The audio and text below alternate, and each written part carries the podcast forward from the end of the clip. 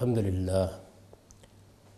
الحمد للہ رب العالمین۔ والصلاة والسلام علی محمد الامین۔ اعوذ باللہ من الشیطان الرجیم۔ بسم اللہ الرحمن الرحیم۔ خواتین و حضرات، ہم میزان حصہ دوم میں قانون معاشرت کا مطالعہ کر رہے ہیں۔ یہ اس حصے کا دوسرا باب ہے۔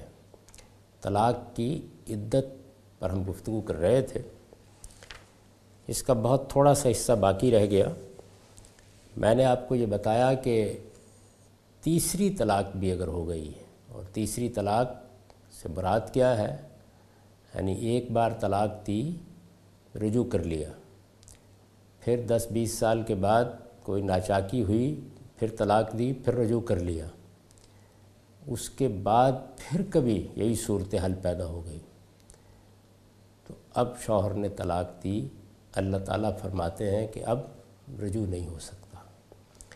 تو اس میں ایک ضمنی سوال یہ پیدا ہوا، طلاق کی عدت کے بہت سے پہلو ہم موضوع بحث بنا چکے ہیں۔ ایک ضمنی سوال یہ پیدا ہوا کہ اللہ تعالیٰ نے یہ جو فرمایا ہے کہ طلاق کے بعد عورت عدت کا زمانہ شوہر کے گھر میں گزارے گی اور اس میں اس کے نان و نفقے کی ذمہ داری پر شوہر پر رہے گی، اسے سکونت فراہم کرنے کی ذمہ داری بھی شوہری پر ہوگی۔ تو کیا یہ تیسری طلاق کے بعد بھی ہوگی؟ میں نے قرآن مجید کی روشنی میں اور جو علم و عقل کے مسلمات ہو سکتے ہیں، ان کی روشنی میں یہ بات عرض کر دی کہ ایسا ہی ہونا چاہیے۔ یعنی نان و نفقے کی ذمہ داری شوہری پر رہنی چاہیے۔ اس کے خلاف ایک روایت پیش کی جاتی ہے۔ وہ فاطمہ بنت کیس کی روایت ہے۔ اس روایت کو میں نے نقل کر دیا اور یہ آپ کو بتا دیا کہ میں آج اس پر تنقید نہیں کر رہا ہوں صحابہ کرام کے زمانے میں۔ سیدنا عمر جیسے جلیل القدر صحابی اور خلیفہ راشد نے اور سیدہ عائشہ جیسی عالمہ خاتون نے اس روایت پر تنقیدیں کی ہیں۔ میں نے توجہ دلائی تھی کہ یہ تنقیدیں بڑی سخت تنقیدیں ہیں۔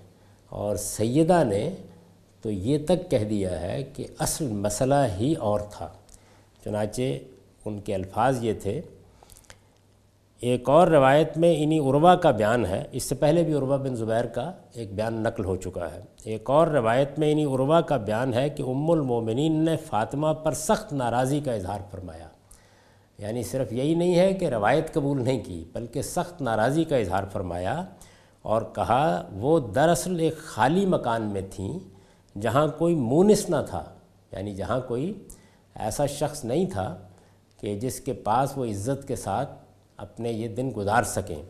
اس لیے رسول اللہ علیہ وسلم نے ان کی سلامتی کی خاطر یعنی ان کی عزت کی حفاظت کی خاطر، ان کو گھر بدل دینے کی ہدایت فرمائی تھی۔ یعنی یہ بات تھی جس کو انہوں نے اس پر محمول کر لیا۔ کہ مجھے سکونت فراہم کرنے سے انکار کر دیا گیا تھا۔ تو اس کو سیدنا عمر نے بھی قبول نہیں کیا، سیدہ عائشہ نے بھی قبول نہیں کیا اور میرے نزدیک بھی یہ روایت قابل قبول نہیں ہے۔ اللہ تعالیٰ نے مرد پر نان و نفقہ فراہم کرنے اور سکونت فراہم کرنے کی ذمہ داری اس لیے ڈالی ہے کہ عورت عدت کا یہ زمانہ اسی کے لیے گزارتی ہے اور یہ تیسری طلاق کے بعد بھی اس نے اسی کے لیے گزارنا ہے۔ لہٰذا کوئی وجہ نہیں ہے کہ عورت کو نان و نفقے کی سہولت سے یا سکونت کی سہولت سے محروم کر دیا جائے۔ میں نے لکھا ہے یہ اس روایت کی حقیقت ہے۔ لہٰذا کسی شخص کو اب بھی اسے قابل اعتنا نہیں سمجھنا چاہیے۔ یعنی یہ روایت پیش نہیں کرنی چاہیے۔ اس روایت پر عہد صحابہ میں تنقید ہو چکی۔ خلیفہ راشد سید عمر رضی اللہ عنہ نے تنقید کر دی۔ ام المومنین سید عائشہ نے تنقید کر دی۔ اب اس کو قرآن مجید کی ان سری ہدایات کے مقابل میں پیش کرنے کی جسارت نہیں کرنی چاہیے۔ ان ہدایات کے علاوہ سورہ بقرہ میں اللہ تعالیٰ نے ایک مزید ہدایت یہ کی ہے کہ زمانہ عدت عدت میں عورتیں اپنا حمل چھپانے کی کوشش نہ کریں۔ یعنی اگر طلاق ہو گئی ہے تو عورت کو معلوم ہے، بعض حالات میں تو عورت کو بھی معلوم نہیں ہوتا، لیکن اگر اس کو معلوم ہو گیا ہے تو پھر یہ اس کی ذمہ داری ہے کہ وہ لوگوں کو بتا دے۔ وہ حمل کو چھپانے کی کوشش نہ کریں۔ ہم نے اوپر جگہ جگہ بیان کیا ہے کہ عدت کا حکم دیا ہی اس لیے گیا ہے کہ عورت کے حاملہ ہونے یا نہ ہونے کا فیصلہ ہو جائے۔ یہ حکم ہی اس لیے دیا گیا ہے۔ یعنی یہ عورتوں کی کوئی تحقیر نہیں ہے یا ان پر کوئی بیجا پابندی نہیں لگائی گئی یا یہ کوئی مذہبی حکم نہیں ہے کہ جس کی ان کو پیروی کرنی ہے، اس کی علت معلوم نہیں ہے۔ علت معلوم ہے۔ اللہ تعالیٰ نے واضح کر دیا ہے کہ استبرائے رحم کے لیے عورت عدت کا یہ زمانہ گزارے گی۔ تو یہ حکم دیا ہی اس لیے گیا ہے کہ عورت کے حاملہ ہونے یا نہ ہونے کا فیصلہ ہو جائے۔ لہٰذا یہ اس حکم کا لازمی تقاضا ہے اور اللہ تعالیٰ نے نہایت سختی کے ساتھ اس کی تاکید فرمائی ہے۔ والمطلقات یتربصن بانفسهن ثلاثه قروء۔ ولا يحل لهن ان يكتمن ما خلق الله في ارحامهن ان كنا يؤمنن بالله واليوم الاخر یہ سورہ بقرہ ہی کی آیت ہے، آیت دو سو اٹھائیس۔ اس کا ایک حصہ پہلے بھی زیر بحث آ چکا ہے۔ ترجمہ یہ ہے، اور جن عورتوں کو طلاق دی گئی ہو، اپنے آپ کو تین حیض تک انتظار کرائیں، اور اگر وہ اللہ اور روز آخر پر ایمان رکھتی ہیں تو ان کے لیے جائز نہیں ہے کہ اللہ نے جو کچھ ان کے پیٹ میں پیدا کیا ہے اسے چھپا لیں اس پر یہ عدت کی بحث پایا تکمیل کو پہنچ جاتی ہے۔ چند چیزوں کی طرف میں توجہ دلانا چاہتا ہوں۔ ایک یہ چیز دیکھیے کہ اللہ تعالیٰ نے خود یہ بیان کیا کہ عدت تین حیض ہے۔ اور پھر دوسری جگہوں پر استثناء بیان کر دی۔ یعنی یہ بتا دیا کہ اگر عورت آئسہ ہے، لیکن ارتیاب ہے، شبہ ہے، تو تین مہینے کی عدت گزارے۔ اسی طرح حاملہ کے بارے میں واضح کر دیا کہ وضع حمل تک ہے۔ یہ بات ایک دوسری جگہ واضح کر دی کہ اگر زن و شوق کا تعلق ہی قائم نہیں ہوا تو کوئی عدت نہیں ہے۔ یہ واضح کر دیا۔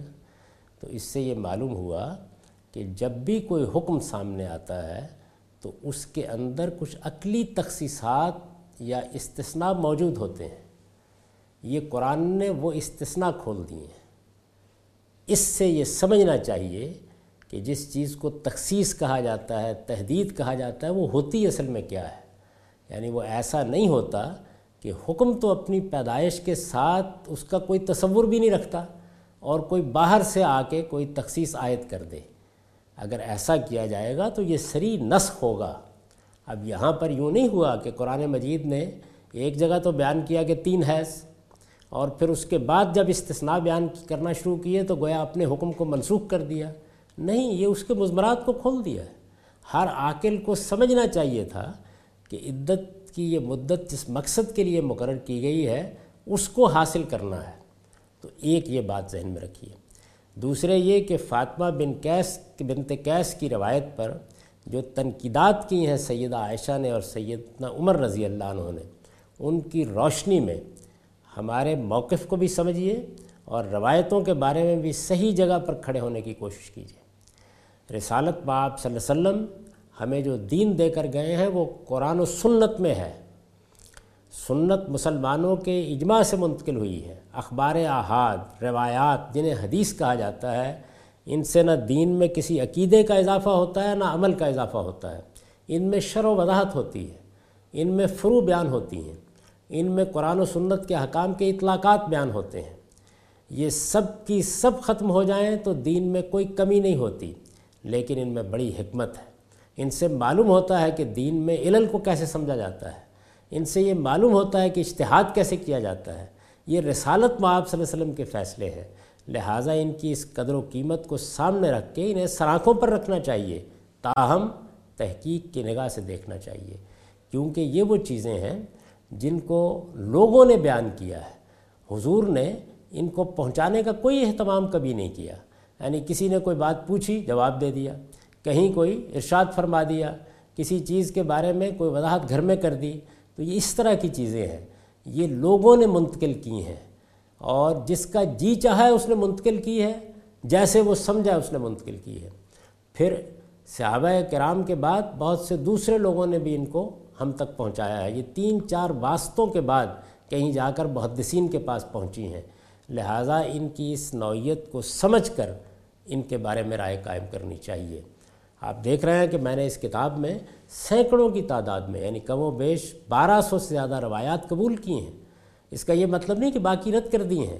یعنی باقی روایات میں یہی مضامین دہرائے گئے ہیں۔ دین سے متعلق تمام روایات میں نے لے لی ہیں۔ دو یا چار روایتیں جن کے اوپر تنقید کی ہے اس کتاب میں۔ اور یہ تنقید کا سلسلہ ہر حال میں جاری رہنا چاہیے۔ اور یہ بات سمجھ لینی چاہیے، بہت اچھی طرح سمجھ لینی چاہیے کہ ہمارا پورا دین قرآن و سنت میں بیان ہو گیا ہے، یہ روایات، یہ اخبار احاد اس دین میں ایک تنکے کے برابر بھی کوئی اضافہ نہیں کرتی۔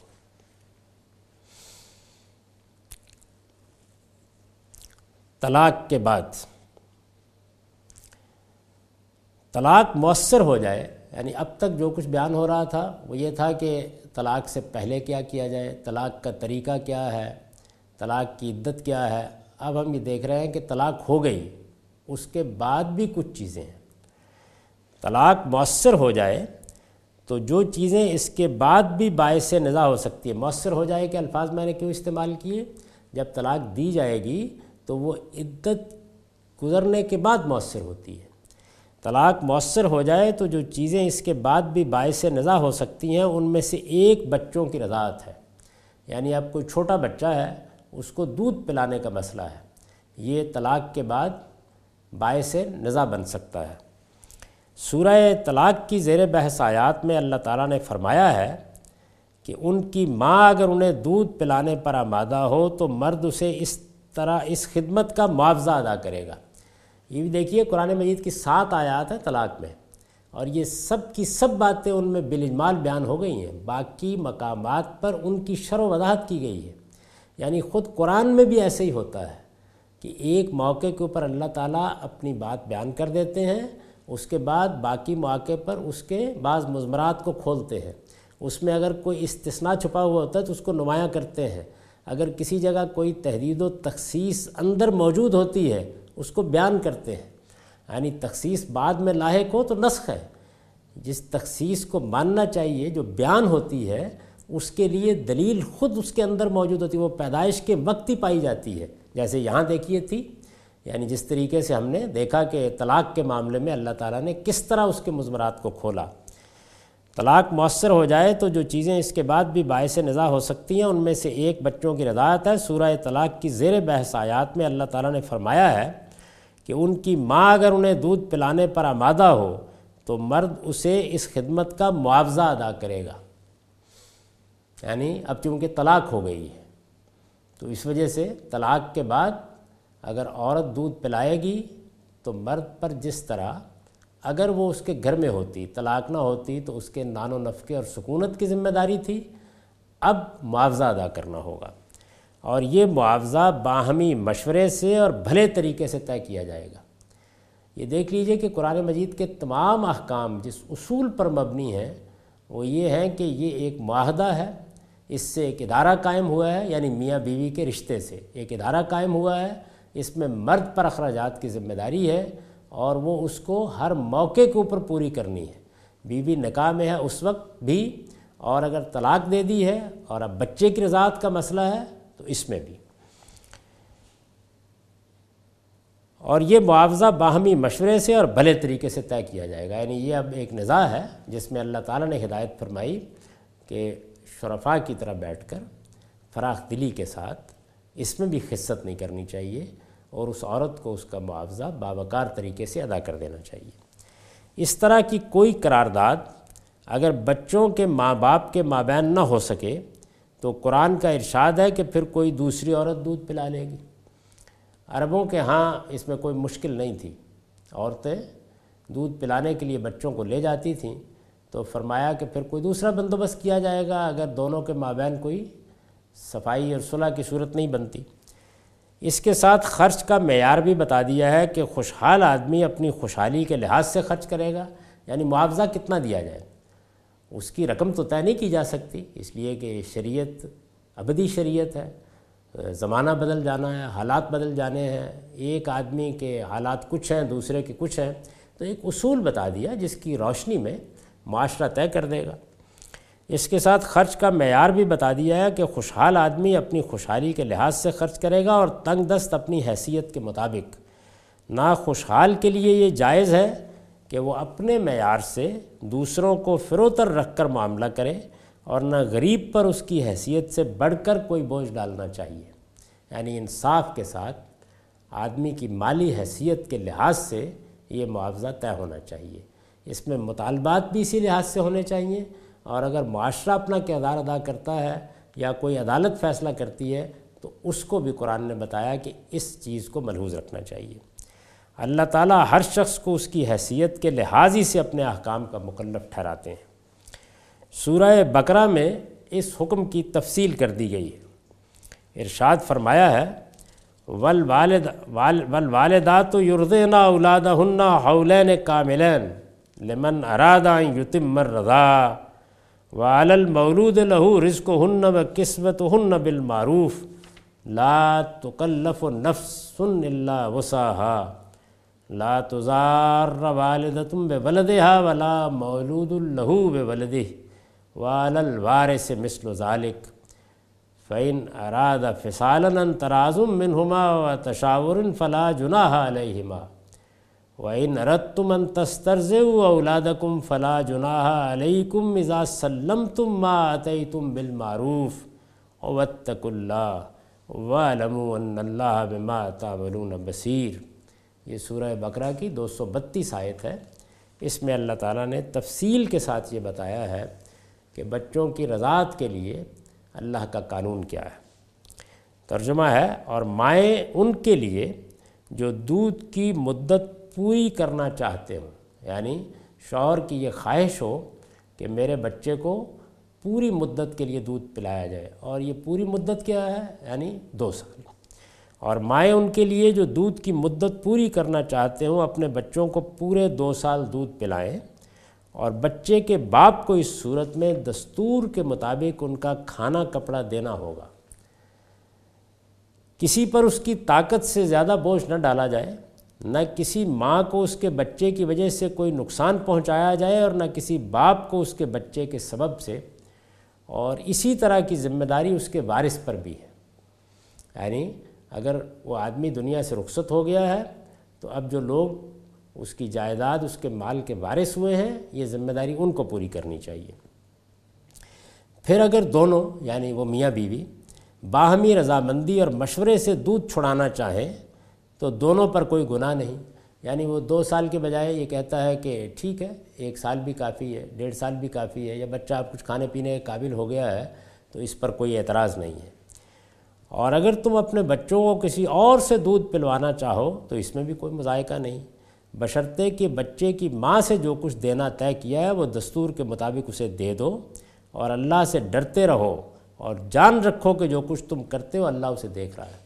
یعنی اگر کوئی قرارداد ہو گئی لیکن پھر فیصلہ ہوا کہ دودھ کوئی عورت اور پلائے گی، تو اب اللہ تعالیٰ فرما رہے ہیں کہ جو قرارداد ہو گئی ہے اس کے مطابق جو کچھ ادا کرنا ہے وہ ادھر بھی ادا کر دو۔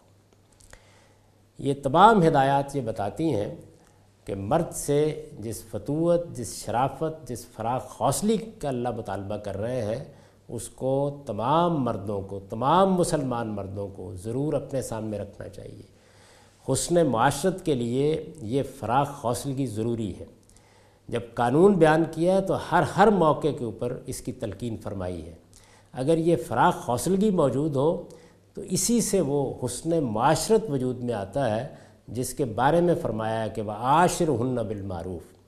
یعنی عورتوں کا یہ حق ہے کہ ان کے ساتھ مرد یہی رویہ اختیار کرے ان احکام کا خلاصہ استاذ امام امین احسن اصلاحی کے الفاظ میں یہ ہے۔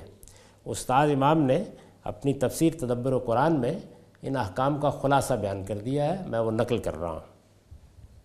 ایک، متعلقہ پر اپنے بچے کو پورے دو سال دودھ پلانے کی ذمہ داری ہے۔ اگر طلاق دینے والا شوہر یہ چاہتا ہے کہ عورت یہ رضاعت کی مدت پوری کرے۔ یعنی اگر شوہر کی یہ خواہش ہے کہ طلاق ہو گئی، لیکن میرے بچے کو ماں کا دودھ پورے دو سال ملنا چاہیے تو اللہ تعالیٰ فرماتے ہیں کہ عورت کو یہ خواہش ضرور پوری کرنی چاہیے۔ اس مدت میں بچے کے باپ پر متعلقہ کے کھانے کپڑے کی ذمہ داری ہے اور اس معاملے میں دستور کا لحاظ ہوگا۔ یعنی شوہر کی حیثیت، عورت کی ضروریات اور مقام کے حالات پیش نظر رکھ کر فریقین فیصلہ کریں گے کہ عورت کو نان و نفقے کے طور پر کیا دیا جائے۔ یہ میں پہلے بھی عرض کر چکا کہ اگر آپس میں فیصلہ ہو جائے تو بہت اچھی بات ہے۔ خاندان کے بزرگ فیصلہ کر دے تو یہ بھی اچھی بات ہے۔ اور اگر ایسا نہ ہو اور عدالت کے پاس معاملہ جائے تو اسے بھی یہی اصول ملحوظ رکھنا چاہیے۔ یعنی کیا شوہر کی حیثیت دیکھی جائے، عورت کی ضروریات دیکھی جائے، جس جگہ یہ معاملہ ہو رہا ہے وہاں کے حالات پیش نظر رکھے جائیں، پھر فیصلہ کر لیا جائے۔ تین، فریقین میں سے کسی پر بھی طاقت سے زیادہ بوجھ نہیں ڈالا جائے گا۔ نہ بچے کے بہانے سے ماں کو کوئی نقصان پہنچانے کی کوشش کی جائے گی اور نہ بچے کی آڑ لے کر باپ پر کوئی ناروا دباؤ ڈالا جائے گا۔ یہ معلوم ہے کہ اس طرح ہی کی باتیں ہمارے یہاں ہوتی ہیں۔ یہ بھی عام طور پر دیکھا گیا ہے کہ ادھر طلاق ہوئی اور ادھر عورت گھر چھوڑ کے والدین کیا چلی گئی۔ کسی کو خیال نہیں ہوتا کہ اس معاملے میں اللہ تعالیٰ نے کیا فرمایا ہے۔ یہی رویہ شوہر اختیار کرتے ہیں، بلکہ سسرال والے بھی اختیار کرتے ہیں۔ یہی صورتحال اس طرح کے بچے کی رضاعت وغیرہ کے معاملات طے کرتے ہوئے بھی ہوتی ہے تو اس وجہ سے توجہ دلائی ہے کہ فریقین میں سے کسی پر بھی طاقت سے زیادہ بوجھ نہیں ڈالا جائے گا، نہ بچے کے بہانے سے۔ ایک یہ نا بچے کے بہانے سے ماں کو کوئی نقصان پہنچانے کی کوشش کی جائے گی، ٹھیک ہے۔ اب اسی طریقے سے میں تمہیں تنگ کروں گا۔ اور نہ بچے کی آڑ لے کر باپ پر کوئی ناروا دباؤ ڈالا جائے گا۔ اس طرح کے معاملات میں جو لوگ بہانے تلاش کرتے ہیلے تلاش کرتے، خصت کا مظاہرہ کرتے، عورت پر دست دراز ستم دراز کرتے، طلاق کے باوجود ان کے اندر کا انتقام ختم نہیں ہوتا، وہ اپنی ناچاکی کو جس کی بنا پر طلاق دینا پڑی ہے، اس کو ایک ابدی حقیقت بنا کے زندگی بسر کرنے کا پروگرام بنا لیتے ہیں۔ یہ حقیقت ہے کہ وہ بہت قابل نفرت لوگ ہوتے ہیں۔ ان کو اپنے گریبان میں جھانکنا چاہیے، دیکھنا چاہیے کہ وہ کیا کر رہے ہیں۔ وہ اپنی توہین کر رہے ہوتے ہیں۔ ہمارے دین کا تقاضا یہ ہے اور اس کی دی ہوئی تعلیم کا تقاضا یہ ہے کہ ہر انسان اپنی باطنی بلندی کا اظہار کرے اور اپنے باطن میں ہمیشہ بلند رہے، اس میں فتوت ہو، اس میں شان ہو، اس میں مردانگی کا اظہار ہو، اس میں شریفانہ برتاؤ ہو۔ یعنی یہ چیزیں نمایاں ہونی چاہیے، یہ انسان کا شرف ہے، ورنہ انسان اور جانور میں کیا فرق ہے؟ چار۔ اگر بچے کا باپ وفات پا چکا ہو تو بین ہی یہی پوزیشن مذکورہ ذمہ داریوں اور حقوق کے معاملے میں اس کے وارث کی ہوگی۔ اگر باہمی رضامندی اور مشورے سے، نمبر پانچ، اگر باہمی رضامندی اور مشورے سے دو سال کی مدت کے اندر ہی اندر بچے کا دودھ چھڑا دینے کا عورت مرد فیصلہ کر لیں تو ایسا کر سکتے ہیں۔ یعنی باہمی رضامندی سے اگر مدت کم کر لی جائے تو اس میں بھی کوئی چیز قابل اعتراض نہیں ہے۔ یہ حقوق فرائض کے معاملے میں قرآن کی تعلیم ہے۔ یعنی اللہ تعالیٰ طے کر دیتے ہیں کہ یہ حقوق ہیں۔ اس کے بعد دونوں کو موقع دیتے ہیں کہ ان میں کثر و انکسار کے ساتھ کوئی کمی بیشی کرنا چاہیں تو کر لیں۔ اگر باپ یا بچے کے ورثہ، بچے کی والدہ کی جگہ کسی اور عورت سے دودھ پلوانا چاہتے ہوں تو وہ ایسا کرنے کے مجاز ہیں۔ بشرطے کہ بچے کی والدہ سے دینے دینے، دلانے کی جو قرارداد ہوئی ہے وہ پوری کر دی جائے۔ یعنی اس صورت میں بھی یہ کہا کہ اگر کوئی چیز طے ہو گئی تھی پہلے، اس کے بعد رائے تبدیل ہوئی، تو پھر جو کچھ طے ہو گیا وہ ادا کرنے کے بعد آپ کسی اور سے دودھ پلوانا چاہیں تو پلوا سکتے ہیں۔ دوسری چیز جو باعث نزا ہو سکتی ہے، یہ ایک بات تھی یعنی رضاعت کے معاملے میں اگر بچہ ہے، اس کے دودھ پلانے کا معاملہ ہے، تو اللہ تعالیٰ کی ہدایات یہ ہیں۔ دوسری چیز جو باعث نزا ہو سکتی ہے، وہ آگے عورت کی شادی میں رکاوٹ ڈالنے کی کوشش ہے۔ یہ بھی ایک جاہلیت ہے جس کا ارتکاب بعض لوگ کرتے ہیں کہ طلاق دے دی ہے، لیکن اب مجھے تمہاری کہیں اور بھی شادی نہیں ہونے دینی۔ تو اللہ تعالیٰ نے اس کو بھی موضوع بنایا ہے قرآن مجید میں۔ دوسری چیز جو باعث نزا ہو سکتی ہے، وہ آگے عورت کی شادی میں رکاوٹ ڈالنے کی کوشش ہے۔ عام اس سے کہ وہ سریح ممانت کی صورت میں ہو یا کسی سازش اور جوڑ توڑ کے انداز میں۔ یعنی ہوتا یہ ہے کہ اگر کوئی بڑی شخصیت ہے، امیر کبیر ہیں، چودھری صاحب ہیں، تو ممکن ہے کہ ہاتھ میں ایسا لے کے کھڑے ہو جائیں اور کہیں کہ میں نے تو طلاق دے دی ہے لیکن کوئی اور بھی اب شادی کر کے دکھائے۔ اور اگر کمزور ہیں تو ممکن ہے کہ کوئی سازش کریں، کوئی جوڑ توڑ کریں یا عورت پر کوئی بہتان لگا دیں یا دوسری جگہ معاملہ خراب کرنے کی کوشش کریں۔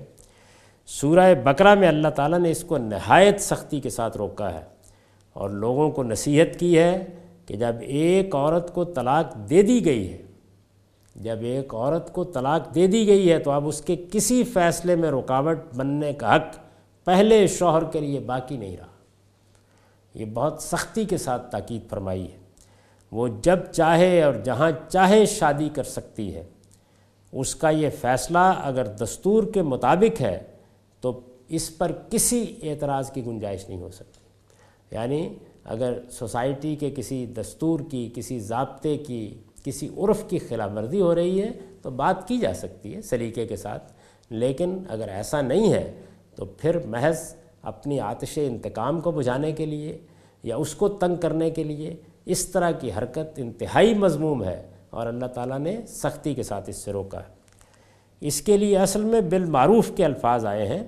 اس سے مقصود یہ ہے کہ عورت اور مرد دونوں اپنے معاملات طے کرنے میں پوری طرح آزاد ہیں، لیکن اتنی بات بہرحال ضروری ہے کہ اس میں کوئی ایسی چیز نہیں ہونی چاہیے جو شرفاء کی روایات کے خلاف ہو اور جس سے پہلے شوہر یا ہونے والے شوہر یا خود عورت کے خاندان کی عزت اور شہرت کو نقصان پہنچنے کا اندیشہ ہو۔